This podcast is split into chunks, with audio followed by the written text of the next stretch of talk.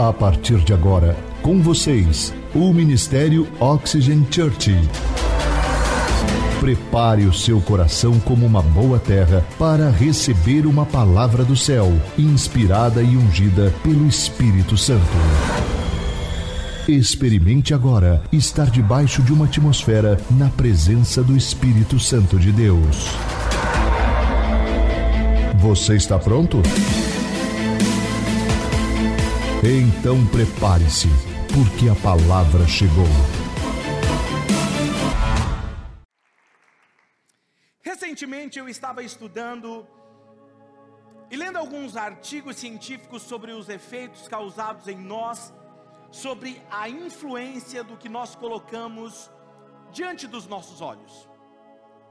E em alguns artigos que eu li, alguns pesquisadores de Harvard chegaram à conclusão, uma conclusão relacionado ao impacto da mídia, do conteúdo visual em nossas vidas, pensamentos e comportamentos. E eles chegaram a uma conclusão assustadora. Estudos mostraram que a exposição à violência na mídia está associada a um aumento do comportamento agressivo nas pessoas. De forma sutil, quando você assiste isso, vai te influenciando o comportamento. Eles falaram que a publicidade ela pode influenciar nas nossas decisões de compras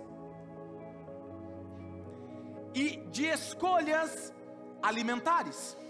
Eu não sei se você já percebeu, mas eles até citaram isso, muitos dos desenhos infantis, ele está lá e todo desenho, a maioria deles, quando um desenho vai comer, ele come o quê? Guloseimas um pudim, é um donut, é algo doce, é um brigadeiro, é uma empada, é uma pizza. E influenciado por essas empresas que por trás pagam milhões para que seja feito dessa forma, para manipular o hábito alimentar desde criança. Eles também falaram que o uso das redes sociais podem afetar negativamente a nossa autoimagem e o nosso bem-estar emocional. Você com certeza já ouviu isso e você percebe que quando nós estamos vivendo uma era da busca desenfreada pela nossa atenção, outdoor, mídias, TVs, Instagram, comerciais, comerciais apelativos sobre comida, sobre o consumo. Na verdade, o que eles estão fazendo é alterando de forma sutil o seu comportamento e as suas decisões. Existe um filme que relata exatamente esse cenário e como nós somos manipulados por aquilo que nós estamos vendo sem percebermos nas nossas decisões. Li um livro chamado O que a internet está fazendo com os nossos cérebros, a geração superficial de Nicholas Carr, e três frases me chamaram a atenção nesse livro. Uma delas é que quanto mais distrações nós temos à nossa disposição, menos alcançamos profundidade em qualquer coisa. Segunda frase que me chamou a atenção: o que a rede parece estar fazendo é concentrar nossa atenção em pedaços de informação relevantes, mas superficiais. Terceira, calibrar o relógio do nosso intelecto de acordo com a nanosegunda velocidade da internet representa um sacrifício da profundidade. Um exemplo, você vê muito nuggets de empresários, de palestras, de psicologia, coisas que são assuntos relevantes que você para, que chama a sua atenção, mas que aquilo é apenas a ponta do iceberg. E quando muitas pessoas são conduzidas por nuggets na internet desses vídeos, eles acham que isso é ter profundidade. E isso não é profundidade.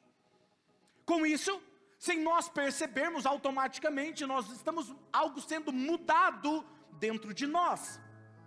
Aquilo que por anos você achava que você estava escolhendo, fazendo as escolhas sábias, não, eu gosto desse doce. Não, eu gosto dessa comida. Não, eu gosto dessa marca de veículo. Na verdade, você não estava passando de ser manipulado pela mídia e por aquilo que os seus olhos estão vendo. As nossas escolhas, nossos pensamentos, nossas preferências, os nossos gostos e até os nossos sentimentos e comportamentos começaram a ser o reflexo do que foram de forma sutil colocando diante dos nossos olhos. Precisamos tomar uma atitude hoje. escolhermos de forma consciente o que vamos colocar diante dos nossos olhos, porque já que nós sabemos que aquilo que colocamos diante dos nossos olhos afetará a nossa vida, o nosso comportamento e os nossos resultados, as nossas emoções, os nossos hábitos alimentares, que tal olharmos o que o nosso Criador tem a nos dizer sobre isso? Porque antes que a mídia descobrisse isso, ele já sabia da importância do que colocar diante dos nossos olhos. Por isso, o título da mensagem de hoje é O Espelho da Glória de Deus. Amado e querido Espírito Santo, Tu és bem-vindo nesse lugar. Obrigado porque a Tua santa palavra é o norte da nossa vida, a inspiração para a nossa maneira de viver. Eu oro para que todos os nossos pensamentos e as nossas emoções e os nossos corações estejam totalmente focados em Ti. Unge a Tua palavra para que ela caia como semente em terra fértil e como eu sempre digo, o Senhor não precisa chegar até o final desta mensagem para tomar este lugar como o Senhor quer, da maneira como o Senhor quer, do jeitinho que o Senhor gosta de fazer. Em nome de Jesus, e a igreja diz: Amém. Nós estamos olhando para a figura do tabernáculo no Antigo Testamento. E agora eu convido todos vocês a embarcar nessa jornada emocionante que tem sido transformadora e explorar a figura do tabernáculo. Olhar para o tabernáculo, para cada cenário, cada elemento, o que ele guarda, segredos profundos, tesouros escondidos ali. Nós falamos na semana passada sobre o altar do sacrifício, que quando você passa pelo, pela primeira porta, é chamada o caminho, você dá de cara com o altar do sacrifício. Depois do altar do sacrifício, você não entra no santo lugar. É o santo lugar e o santo dos santos. Você não entra no santo lugar. Depois do altar do sacrifício, nós temos o que? A pia. A pia. interessante que, enquanto eu orava e escrevia essa mensagem, ele me disse que juntos nós descobriremos como essas verdades ocultas revelam o caminho para experimentarmos a presença manifesta de Deus em nós e através de nós, que é a manifestação do reino de Deus. Imagine enquanto você está ouvindo essa palavra, o calor da presença de Deus inundando o seu ser com a palavra dele, contagiando cada parte da sua vida e você sendo transformado ao ouvir a palavra dele. E é exatamente isso que nós vamos viver hoje. Permita que o seu coração então abra e seja aberto ao seu Criador, aquele que te criou, porque ele não trouxe você aqui em vão para ouvir essa palavra. Abra o seu aplicativo na, da Bíblia que você mais gosta, ou se você trouxe a sua Bíblia, como eu pedi nas redes sociais, abra a sua Bíblia no Evangelho de João, capítulo 14, versículo 21 e 23. Nós vamos pular o 22, vamos ler o 21 e 23. Que diz assim: Quem tem os meus mandamentos e lhes obedece, esse é o que me ama. Aquele que me ama será amado por meu Pai, e eu também o amarei e me revelarei a ele. E respondeu Jesus: Se alguém me ama, obedecerá a minha palavra. Meu Pai o amará, nós viremos a ele e faremos morada nele. A pergunta é: o que aquela velha pia de bronze com água está ecoando de forma sutil séculos após séculos, e poucas pessoas conseguiram ouvir o sussurro de Deus ao longo da história. O que havia nela? O que era ela? Primeiro ponto da mensagem de hoje que eu quero conversar com vocês é a pia, o poder de um futuro melhor. Êxodo capítulo 30, versículo 17 e 18 diz assim: Disse então o Senhor a Moisés: Faça uma bacia de bronze com uma base de bronze para se lavarem. Coloque-a entre a tenda do encontro e o altar e mande enchê-la de água. Perceba um detalhe: Deus ele é específico nas milimetricamente no tamanho do material que deveria ser feito e onde deveria ser colocado. Porque tem um significado. Algo interessante que o Espírito Santo me chamou a atenção quando eu cheguei nesse ponto, porque Deus seria específico dizendo tanto o altar do sacrifício, de bronze e a bacia de bronze. Por que, que eles deveriam ficar antes da porta do caminho e antes da porta da verdade, que dava acesso ao tabernáculo? O que, que ele quer nos dizer? O que significa esse tesouro? O que, que esse tesouro nos esconde? O que significa, a primeira pergunta que você tem que entender é o que significa o bronze na Bíblia. A palavra bronze é encontrada em alguns textos, então vamos dar uma olhada, por exemplo, em Juízes capítulo 16 e versículo 21, que diz assim: Os filisteus o prenderam, furaram seus olhos e o levaram para Gaza, prenderam-no com o quê? Algemas do quê? De bronze, e puseram a girar no moinho na prisão. Vamos em outro texto, Deuteronômio 28, versículo 23. O céu sobre a sua cabeça será como? Bronze, o chão debaixo de vocês como ferro. Levíticos capítulo 26, versículo 14, depois do versículo 19 e 20, que diz assim: Mas se vocês não me ouvirem e não puserem em prática todos esses mandamentos, eu quebrarei o seu orgulho rebelde, e farei o que os céus sobre vocês fiquem como ferro, e a terra de vocês fiquem como bronze a força de vocês será gasta em vão, porque a terra não dará a sua colheita, nem as árvores da terra darão o seu fruto. Ou seja, todas as vezes que o povo, escute isso, por falta de obediência aos mandamentos de Deus, sofriam as consequências. Ou seja, nunca uma desobediência ficará impune. Toda desobediência tem uma consequência. E não pense você que é Deus que sai lá do céu, do trono dele, e fala: Eu vou te castigar, porque eu falei para você fazer isso e você não fez. Não. O que, que o pai fala para o filho? Quando o filho fala, fala assim, o filho está lá querendo engatinhar e ele vai querer colocar a mão na tomada. O que, que o pai fala? Não coloque. Ele vai querer colocar a mão, estender a mão na mesa para pegar na panela quente. O que, que o pai fala? Não, não toque. Por quê? Para a proteção do filho. Mas se o filho olha, o pai não está olhando, ele rela a mão lá, o que, que ele faz? Não foi o pai que pegou a mão da criança e queimou. Quem está entendendo? Sabe por que eu e você sofremos? Porque nós escolhemos desobedecer aquilo que Deus está nos mandando fazer na Sua palavra para nos proteger. E aí eu começo a olhar para isso e eu vejo um exemplo, é quando a Bíblia diz que os céus ficariam de bronze e a terra de bronze. O que, que ele estava querendo deixar claro aqui? Que sua desobediência interrompe o fluxo natural dos meus recursos. Para eles, na época, o sustento deles dependiam da chuva e da terra florescer, frutificar e dar o seu fruto, para eles colherem. Quando Deus fala para eles, a desobediência de vocês vai tornar o céu de bronze e a terra de bronze, ou seja, vai interromper o fluxo do meu recurso natural para vocês. Veja, o que você colhe no mundo físico é resultado do mundo espiritual. Antes que aconteça aqui, aconteceu no mundo espiritual. Quem está comigo? Então eu vou falar aqui uma coisa importante para vocês: quando nós escolhemos a desobediência, é inevitável que enfrentemos um céu de bronze e uma terra infértil. Um lembrete inescapável das consequências de nos afastarmos da direção de Deus. Cobre ou bronze, na Bíblia, significa julgamento, sentença.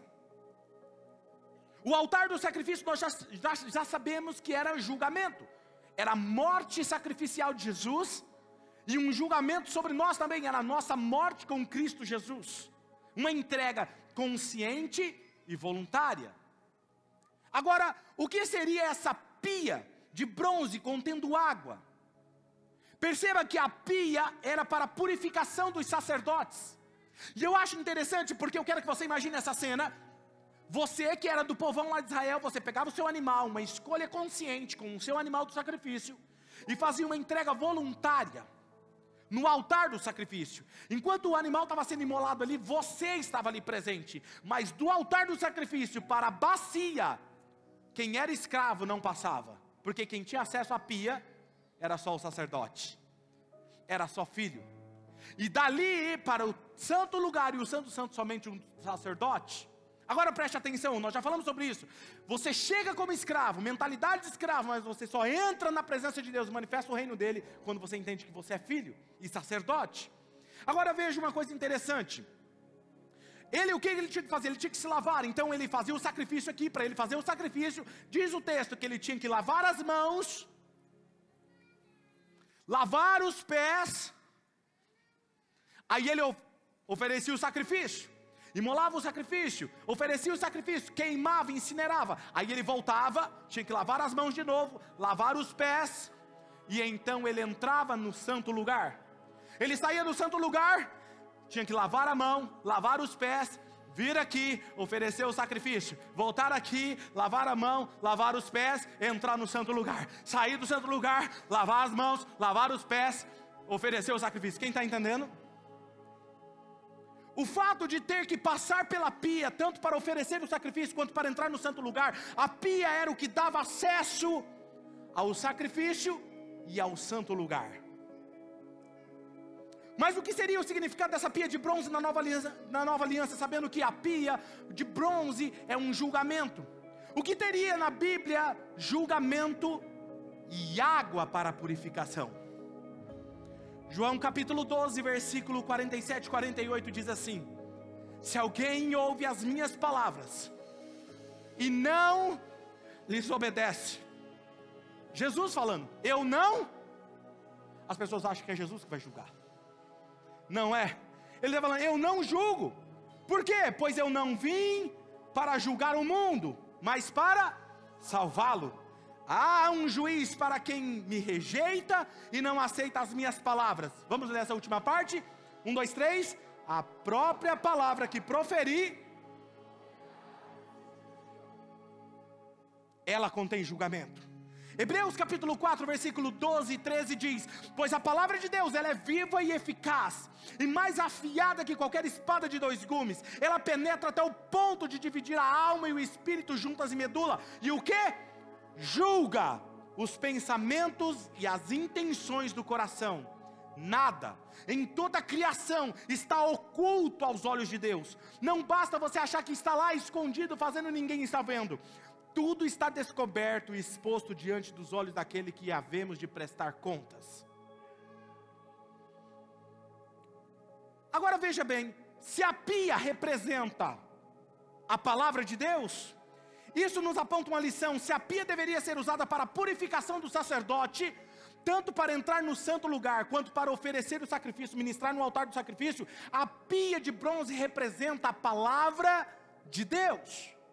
Agora, o que seria, junto com a palavra de Deus, essa água? Então a palavra dá acesso ao santo lugar e ao altar do sacrifício, ou seja, a palavra te dá acesso à morte voluntária para a velha natureza, mas também te conduz a ter intimidade com Deus a um nível mais além. João capítulo 7, versículo 38 e 39, vamos ver o que é essa água. O texto diz: Como diz as escrituras sagradas, rios de água viva vão jorrar do coração de quem crê em mim. Jesus estava falando a respeito do Espírito Santo, que aqueles que criam nele iriam receber. Essas pessoas não tinham recebido o Espírito porque Jesus ainda não havia voltado para a presença gloriosa de Deus. Ou seja, o Espírito sempre é olhado como rio, como água, como chuva, é um dos nomes do Espírito Santo. Ou seja, a imersão diária na palavra de Deus, ela faz morrer a velha natureza do pecado e faz surgir o filho que tem acesso à presença de Deus. Perceba que essa exigência era para os sacerdotes. E porém, depois que Cristo veio, todos nós fomos constituídos sacerdotes. Pastor, isso não é só para os pastores, porque quando eu falo sacerdote, deve ser pastor. 1 Pedro capítulo 2, versículo 5, olha o que diz. Vocês também estão sendo utilizados como quê? Pedras vivas, na edificação de uma casa espiritual. O termo aí no grego é oikos, a melhor tradução seria casa, ou outra opção, tabernáculo. Por quê, pastor? Por causa do contexto, porque ele vai falar de sacerdócio ele vai falar de oferta. Olha o que ele está dizendo. Vocês estão sendo usados para uma edificação de um tabernáculo espiritual, para serem um sacerdócio santo, oferecendo sacrifícios espirituais aceitáveis a Deus por meio de quem? Jesus Cristo. Apocalipse 1 e 6, olha o que diz: E nos constituiu reis ou reino e sacerdotes para servir ao seu Deus e Pai. Por que, que ele nos fez sacerdotes e reis, Porque para servir ao Pai, para ter acesso ao Pai. Agora veja, o processo do ritual deveria se, ser lavar os pés, lavar os pés e lavar as mãos. Esse era o processo. Mãos e pés significa o que? Significa o que você faz, significa a sua conduta.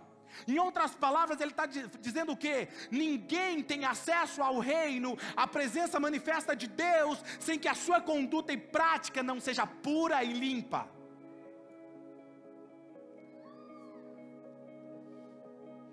É o que está dizendo, está na palavra.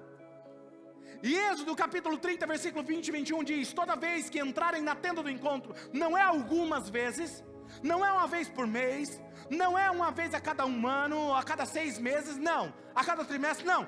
Todas as vezes que vocês entrarem na tenda, no tabernáculo, todas as vezes que vocês quiserem ter acesso à presença de Deus, vocês terão que lavar-se com água para que não morram, quando também se aproximarem do altar para ministrar ao Senhor, apresentando uma oferta perante, preparada no fogo, que é o altar do sacrifício, vocês lavarão as mãos, lava as mãos, lava os pés, oferece sacrifício. Aí olha o que ele diz: e os pés para que não morra. Esse é um decreto perpétuo. Pararão seus descendentes, geração após geração. O que é perpétuo? Para sempre. Ele está falando, é um decreto, vocês têm que obedecer, têm que fazer exatamente isso. Agora vem comigo aqui. Olha o que ele está dizendo. Se é um perpétuo, por que, que a gente não está fazendo?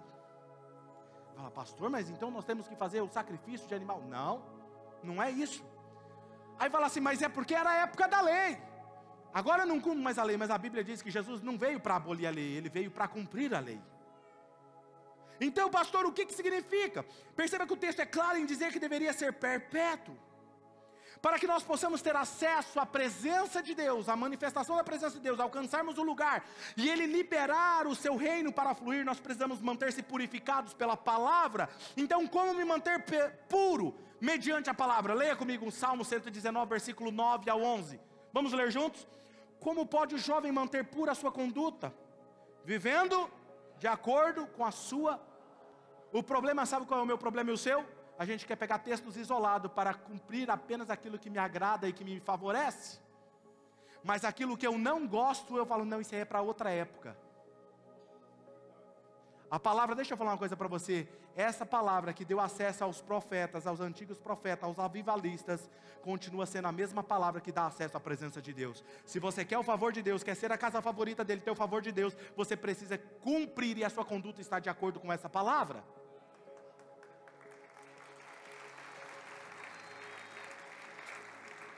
Vivendo de acordo com a palavra. Não, mas o meu relacionamento eu posso levar desse jeito, porque era uma outra época isso aí, não entendi o que nós estamos vivendo hoje. Deixa eu te falar uma coisa: ser humano é ser humano desde que ele existe. Conduta para o pecado do mesmo jeito. E ele continua: Eu te busco de todo o coração, não permitas que eu me desvie dos teus mandamentos. Por quê? Porque eu guardei o quê?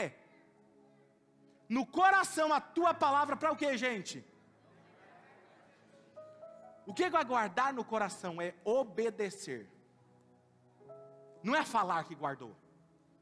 Não é falar que é oxigênio. É mais do que isso.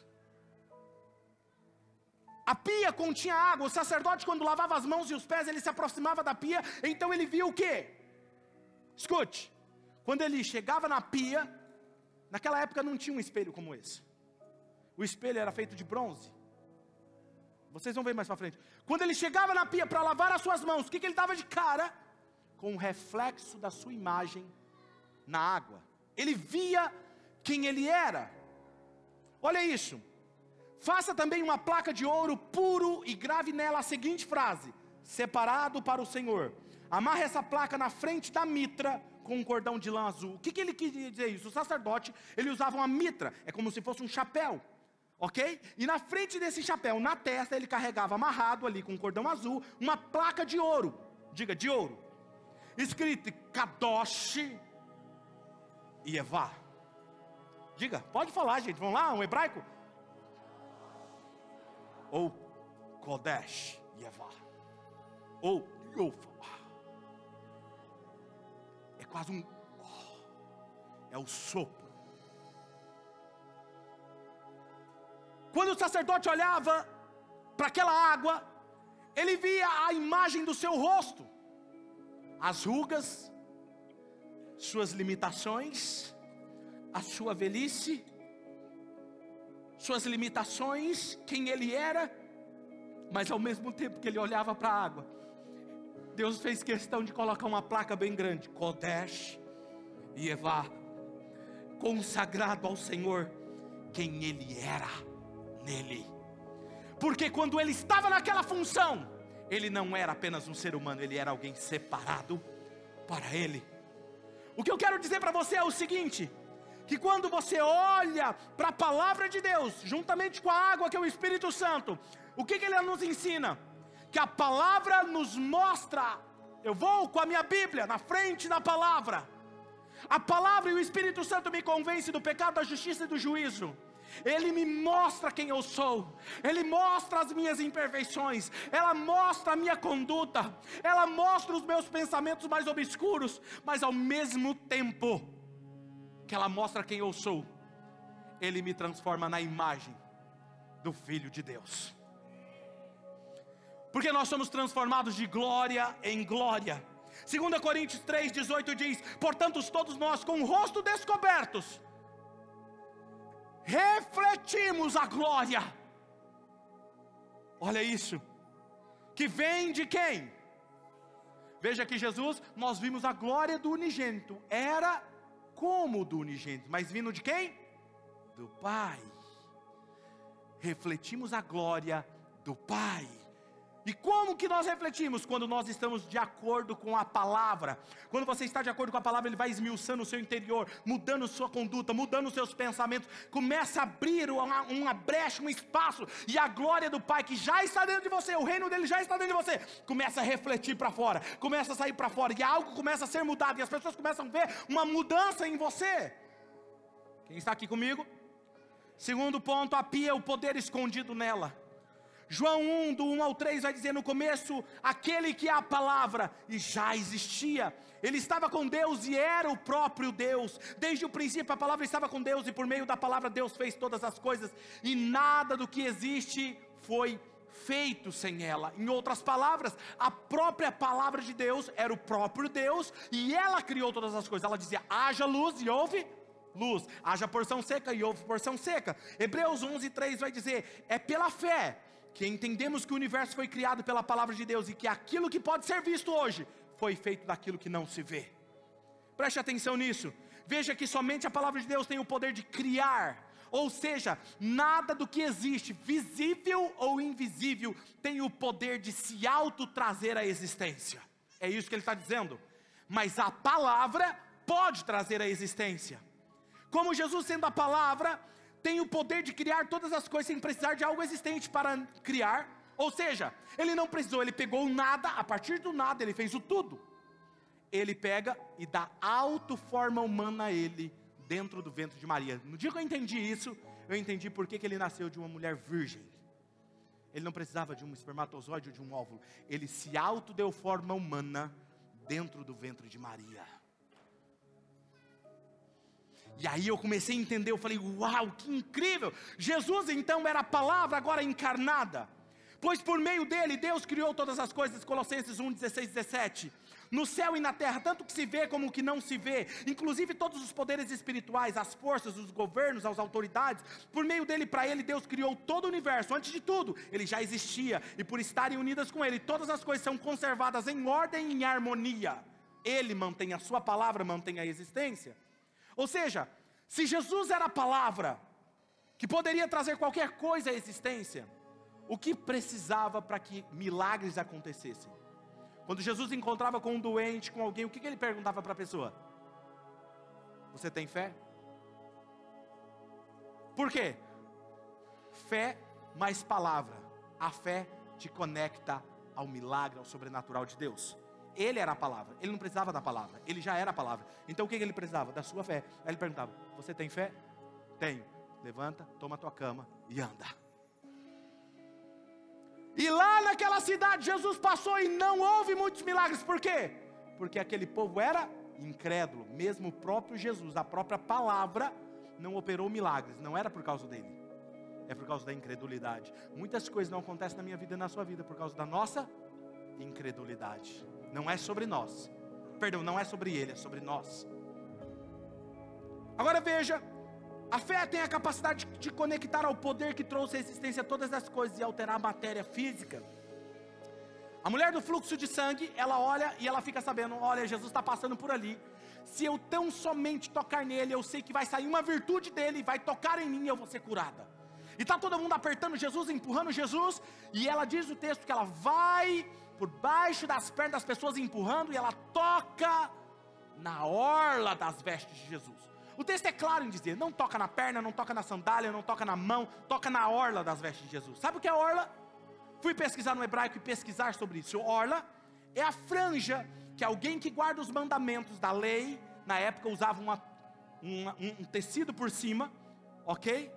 Então, se eu guardo os mandamentos nesse tecido, na ponta dele, aqui embaixo, tinha umas franjas penduradas. E nessas franjas tinha amarrado nela, ou como se fosse um saquinho, guardado a Torá. O que é a Torá? A palavra física da época. Então, quando Jesus está andando, ela não toca em qualquer lugar. Ela fala assim: se eu tocar e eu tenho fluxo de sangue, eu sou maldita. Quem tocar se tornará impuro. Então, para ele não perceber, eu não morrer, mas eu sei que eu vou ser curado, eu vou tocar onde?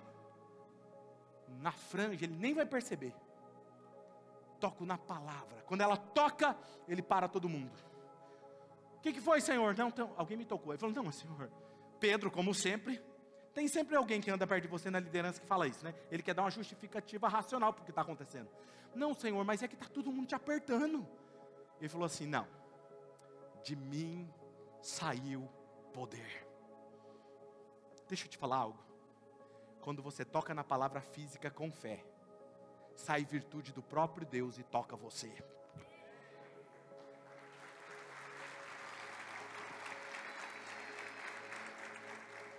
Êxodo 38, versículo 8 diz: Com os espelhos de bronze das mulheres que faziam serviço na entrada da tenda da presença de Deus, Bezaleel fez a pia e sua base, espelhos. Tiago 1, 23 e 20, ao 25, porque aquele que ouve a mensagem e não a põe em prática, é como uma pessoa que olha no espelho, vê como ele é, vê as suas imperfeições, e a vida continua como se nada tivesse acontecido. Aquele que ouve a minha palavra e não lhes obedece é como alguém que olha no espelho, vê as suas imperfeições e não muda nada. Vai na igreja, ouve a palavra, como se nada tivesse acontecendo. Você tem um pecado aí guardado no bolso. Nossa, que palavra sensacional, hein? Achei incrível também. O pastor está pregando muito. dá uma boa olhada, depois ele vai embora e logo esquece a sua aparência, ele esquece quem ele é. O Evangelho é a lei perfeita que dá liberdade às pessoas. Se alguém examina bem essa lei, não a esquece, mas põe ela como? Em prática. Lê essa última parte comigo, que você gosta dessa parte. Um, dois, três. Deus. Quem é que Deus abençoa? Quem coloca a palavra em prática.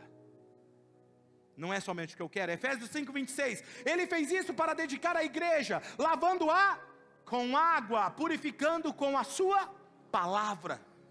Isso nos mostra que se quisermos ter acesso à presença de Deus manifesta em nós, precisamos nos purificar constantemente, nos achegar à palavra todos os dias, ler ela com fé.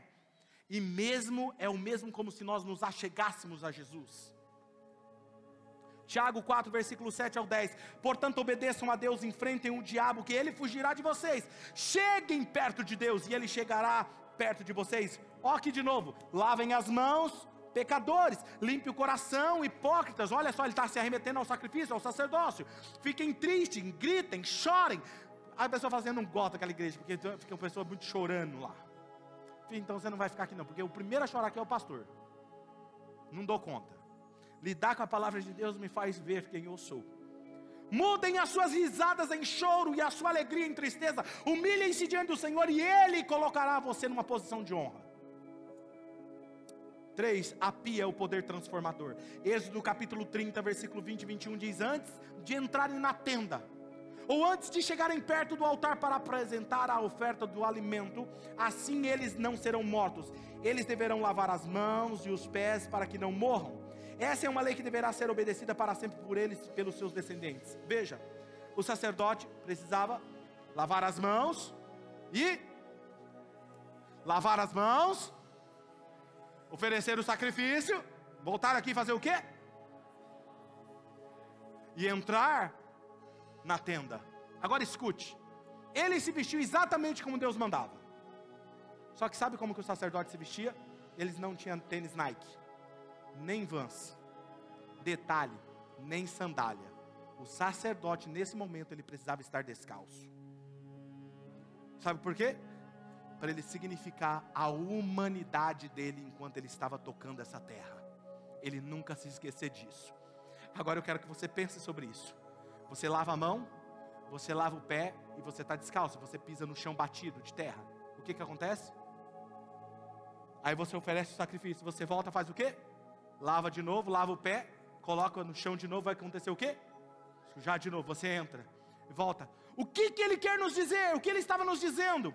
Por que descalço? Por quê? Isso nos ensina algo muito importante. Agora perceba, imagine você fazendo isso. Suja novamente, por isso ele deveria ser constante a purificação, lavar as mãos, lavar os pés, lavar as mãos, lavar os pés. Enquanto tocamos o pó dessa terra, devemos ser purificados constantemente pelo poder da palavra. Por quê? Porque nós não vamos deixar de ser imperfeitos.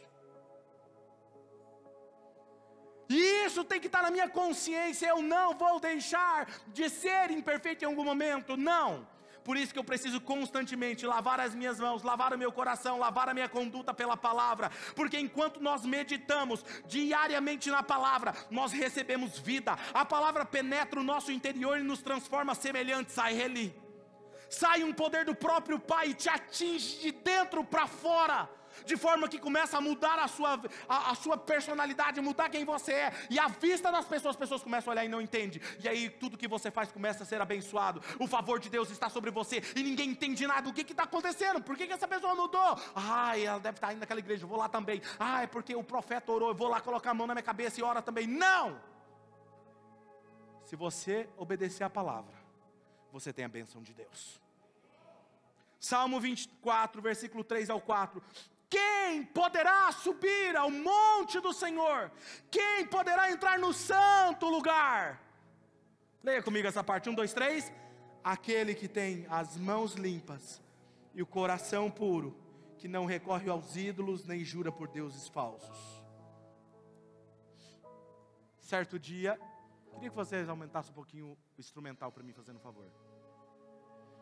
Certo dia eu levantei de madrugada eu estava dormindo e quando sempre me desperto para estar com Deus, lavo meu rosto, escovo os dentes, arrumo o cabelo e vou para o meu tempo a sós com Deus, faço meu café e vou para o meu tempo a sós com Ele.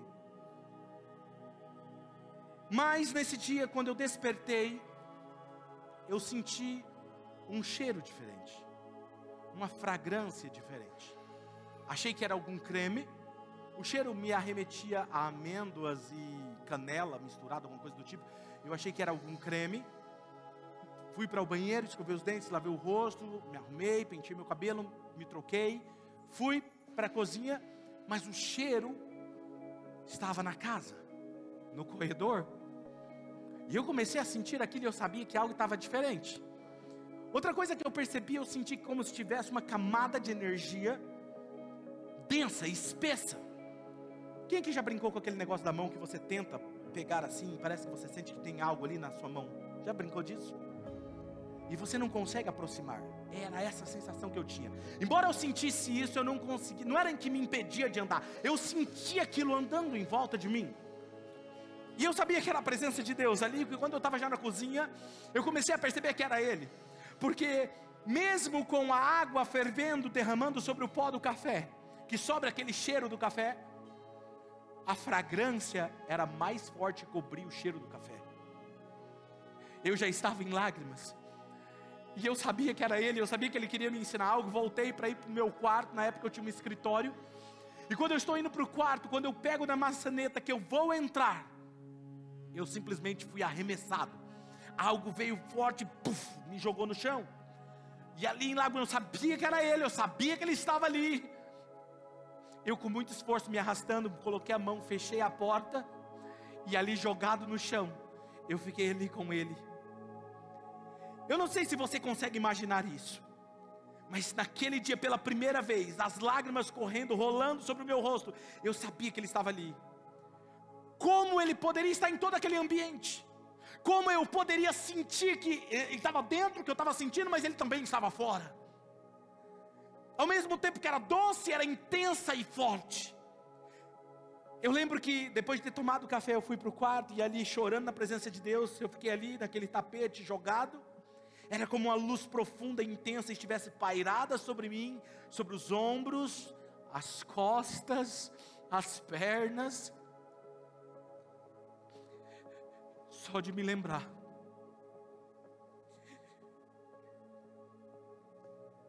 Aquele dia eu ouvi quando ele me disse: Eu sou aquele que vive, que habitei nos antigos profetas e hoje habito em você.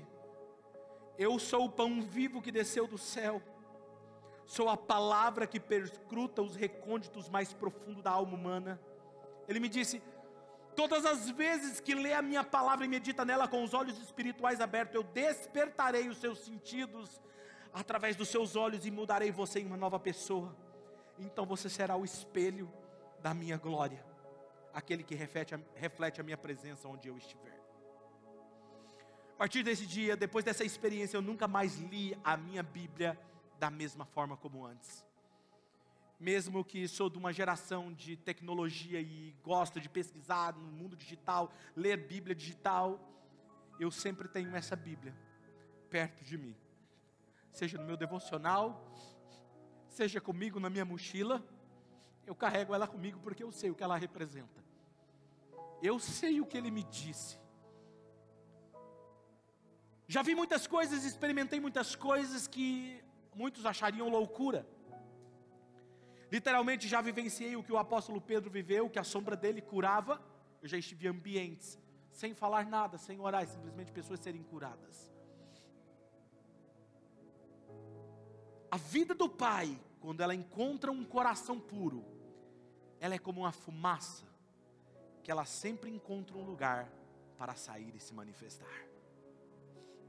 Aí você vai entender o que Jesus disse: você não crê que eu estou no Pai, e o Pai está em mim, e se vocês crerem, vocês farão as mesmas obras, e eu e o Pai viremos e habitaremos em vocês. Naquele dia vocês entenderão que eu estou no Pai e o Pai está em mim. Aquele que se une ao Senhor, diz o apóstolo Paulo, é um só espírito com Ele. Eu entrava no ambiente, às vezes eu pisava o pé no ambiente, ele as pessoas sentiam, sem saber que eu tinha entrado, falou assim: o pastor está chegando aí com um amigo dele. O pastor Sidney já vivenciou isso comigo. Nós estávamos num congresso, quando nós chegamos, o pessoal sentiu dentro do auditório que eles tinham chegado. Não era sobre mim.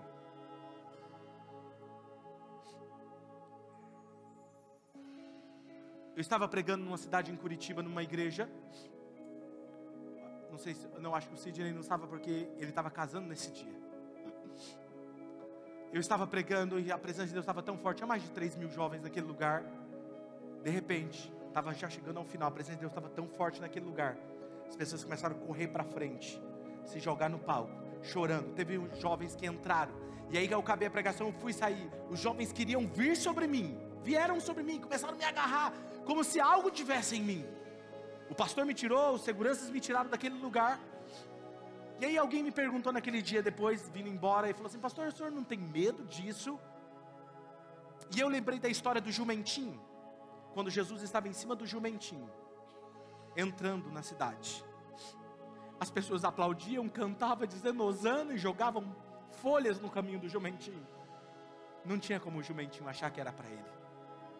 Não era sobre o jumentinho, não era sobre a raça dele, não era quanto ele era bonito, era quem estava sobre o jumentinho.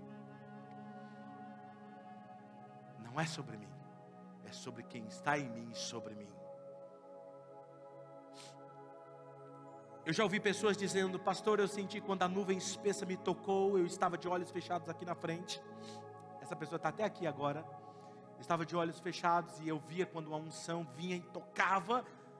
E eu ia embora. Eu falei, meu Deus, o que está acontecendo? Vinha de novo embora. E aí eu olhei, era o Senhor que vinha se aproximando, eu sentia algo, depois ia embora. E, aí, Senhor, manda ele vir aqui, colocar a mão na minha cabeça. Quanto mais você ama a palavra de Deus, mais você ler a palavra, mais ela toca você.